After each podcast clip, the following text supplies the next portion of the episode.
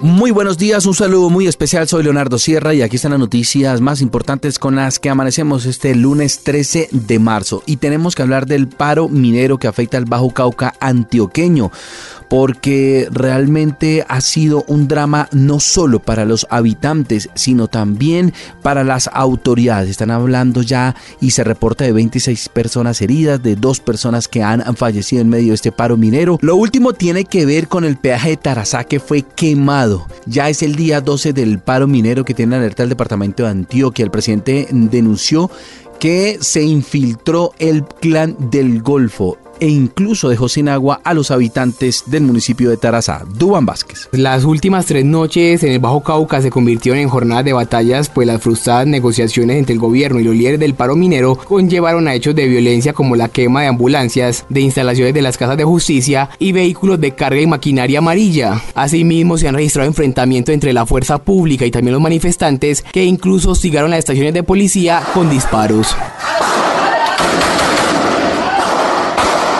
El clan del Golfo estaría detrás de esta ola de violencia con pagos de hasta 70 mil pesos a las personas, entre ellos menores de edad, y según su nivel de agresividad para causar destrozos. Por eso el gobernador Aníbal Gaviria señaló que el clan del Golfo reparte dinero como el escapo del cartel de Medellín. Al parecer este grupo ha pagado a la manera que hacía Pablo Escobar hace décadas para pagar por el asesinato de policías. Aquí se paga por la quema de vehículos. La intervención de la fuerza pública ha logrado desbloquear más del 90% de las vías que estaban sin acceso, pero en medio de esas intervenciones 40 personas han sido capturadas, 26 han resultado heridas y dos mineros han fallecido. El presidente Gustavo Petro endureció su discurso contra el clan del Golfo en medio del paro minero y advirtió a esa y otras organizaciones que quieren montarse al bus de la paz total que seguirá adelante con la destrucción de dragas de la minería ilegal. Julián Peña. Después de varios días de paro y el levantamiento de la mesa de negociaciones por la exigencia de los mineros de frenar el combate contra la economía ilegal de la minería de oro, el presidente Petro anunció que se fortalecerán los operativos para continuar con la destrucción de la maquinaria utilizada por la minería ilegal. Va a haber una línea de control a toda la maquinaria amarilla en Colombia para rastrear su utilización, su uso legal, se destruirá la gran maquinaria que se utiliza en los ríos de Colombia para la minería ilegal. Igualmente envió un mensaje claro al clan del Golfo por presuntamente estar detrás del paro minero, asegurando que de ser así no tienen voluntad de paz. La paz es para desmantelar el narcotráfico y la minería ilegal. Toda agrupación que quiera acercarse al Estado y en este caso al Poder Judicial debe tener eso absolutamente claro. Ni el gobierno ni el Estado son para engañar. Petro además afirmó que continúan las caravanas humanitarias por todo el departamento de Córdoba sin ningún problema y aseguró que el gobierno se encargará de proveer lo básico en las regiones más difíciles como en algunas veredas y municipios en el norte antioqueño. La alcaldesa de Bogotá, Claudia López, presentó los diseños del corredor verde en la carrera séptima y su funcionamiento. Asegura que es uno de los proyectos más importantes de movilidad y de urbanismo para la capital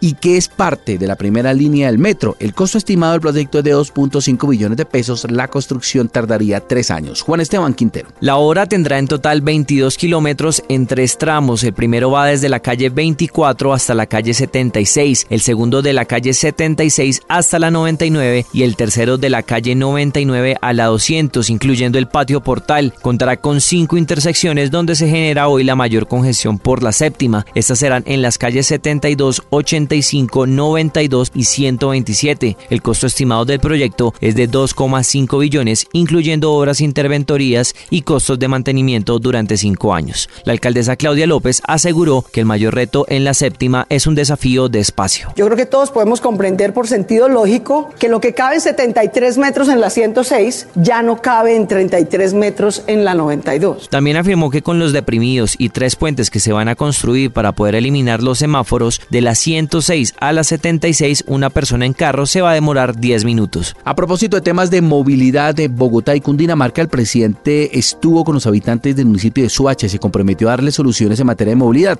con el fin de solucionar el gran problema del trancón monumental que se forma a diario entrando y saliendo de Bogotá. Para ese sector prometió un soterrado, también un tranvía y un cable aéreo. Kenneth Torres. Durante este fin de semana el presidente Gustavo Petro escuchó las molestias, peticiones y mejoras de los habitantes del municipio de Soacha, quienes no ocultaron las molestias por lo que pasa en sectores como la movilidad, la educación, salud, entre otros. Un transporte seguro para nosotras, donde no seamos violentadas. Para que los sueños de abril se logren para todos los jóvenes del municipio de Soacha y la educación de calidad no sea un nuevo falso positivo. Ante las peticiones, el gobierno nacional se comprometió con 80 mil millones de pesos para la construcción de tres colegios para el municipio junto a una universidad pública, pero no fue el único compromiso y anuncio que adquirió el presidente Gustavo Petro. La decisión de, eso se llama deprimir o soterrar, palabras de los ingenieros, la autopista sur desde el comienzo de Suacha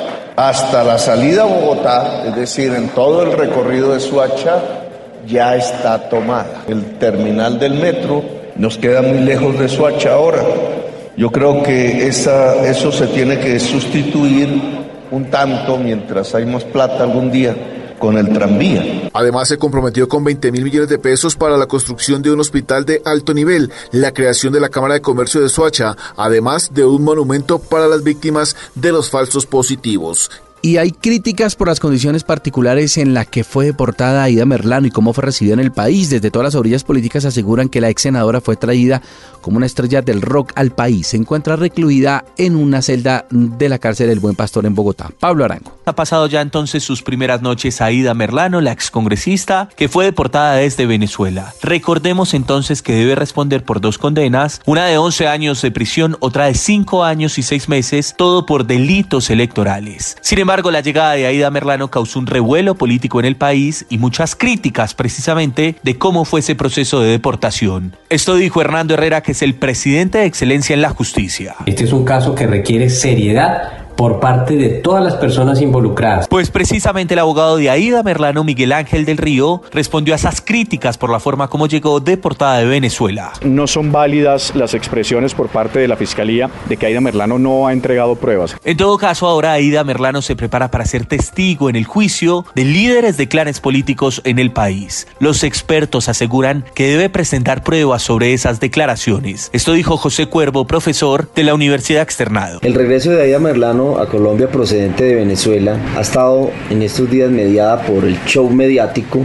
Creo que ya es hora de, de, pasar esa página y concentrarse en las declaraciones que ella tenga que hacer ante la fiscalía, en general ante la justicia. Por ahora, Aida Merlano permanece detenida en la cárcel El Buen Pastor. Sin embargo, su abogado ha pedido que sea trasladada precisamente a este centro de reclusión. El presidente Gustavo Petro habló sobre el escándalo de su hijo Nicolás, de su hermano Juan Fernando Petro y la influencia de la primera dama y su distanciamiento con Roy Barreras. En medio de una entrevista realizada por la revista Cambio, el presidente dijo sobre su hijo que no lo crió. Damián Landines. Bastante polémica se ha generado después de esta entrevista que dio el presidente Petro, donde se desmarcó de su hijo Nicolás Petro, después de que estuviera involucrado en el escándalo de narcopagos. Yo fui a un apartamento donde él vivía, una vez me dormí ahí, en Barranquilla, sí, pero era pequeño.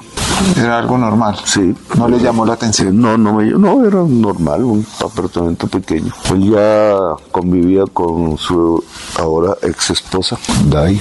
Pero no, no, no, no había nada extraño, digamos, en en su forma de vivir. Por último, aseguró que no le gusta ese papel de padre que es presidente y quiere que su hijo sea presidente, pero los hijos que él crió siempre han tenido la certeza de la rectitud en la relación con lo público. Sin embargo, las críticas no se hicieron esperar. La senadora Paola Holguín. Que Petro diga que no crió a su hijo y sea mal padre no es problema de los colombianos, es su problema. Pero Petro conocía las funciones de su hijo Nicolás durante la campaña. Videos evidencian que él conocía el rol en reuniones y temas de financiación. En esta entrevista el presidente también habló sobre Néstor Humberto Martínez y el saboteo a la paz y aclaró que Mario Fernández es primo de su esposa, la primera dama Verónica Alcocer, pero no tiene ninguna relación con él. Graves emergencias se presentaron en el Caribe por cuentas de las intensas lluvias registradas este fin de semana, mientras que el gobernador de Cundinamarca, Nicolás García, reporta emergencias en 42 de los 116 municipios del departamento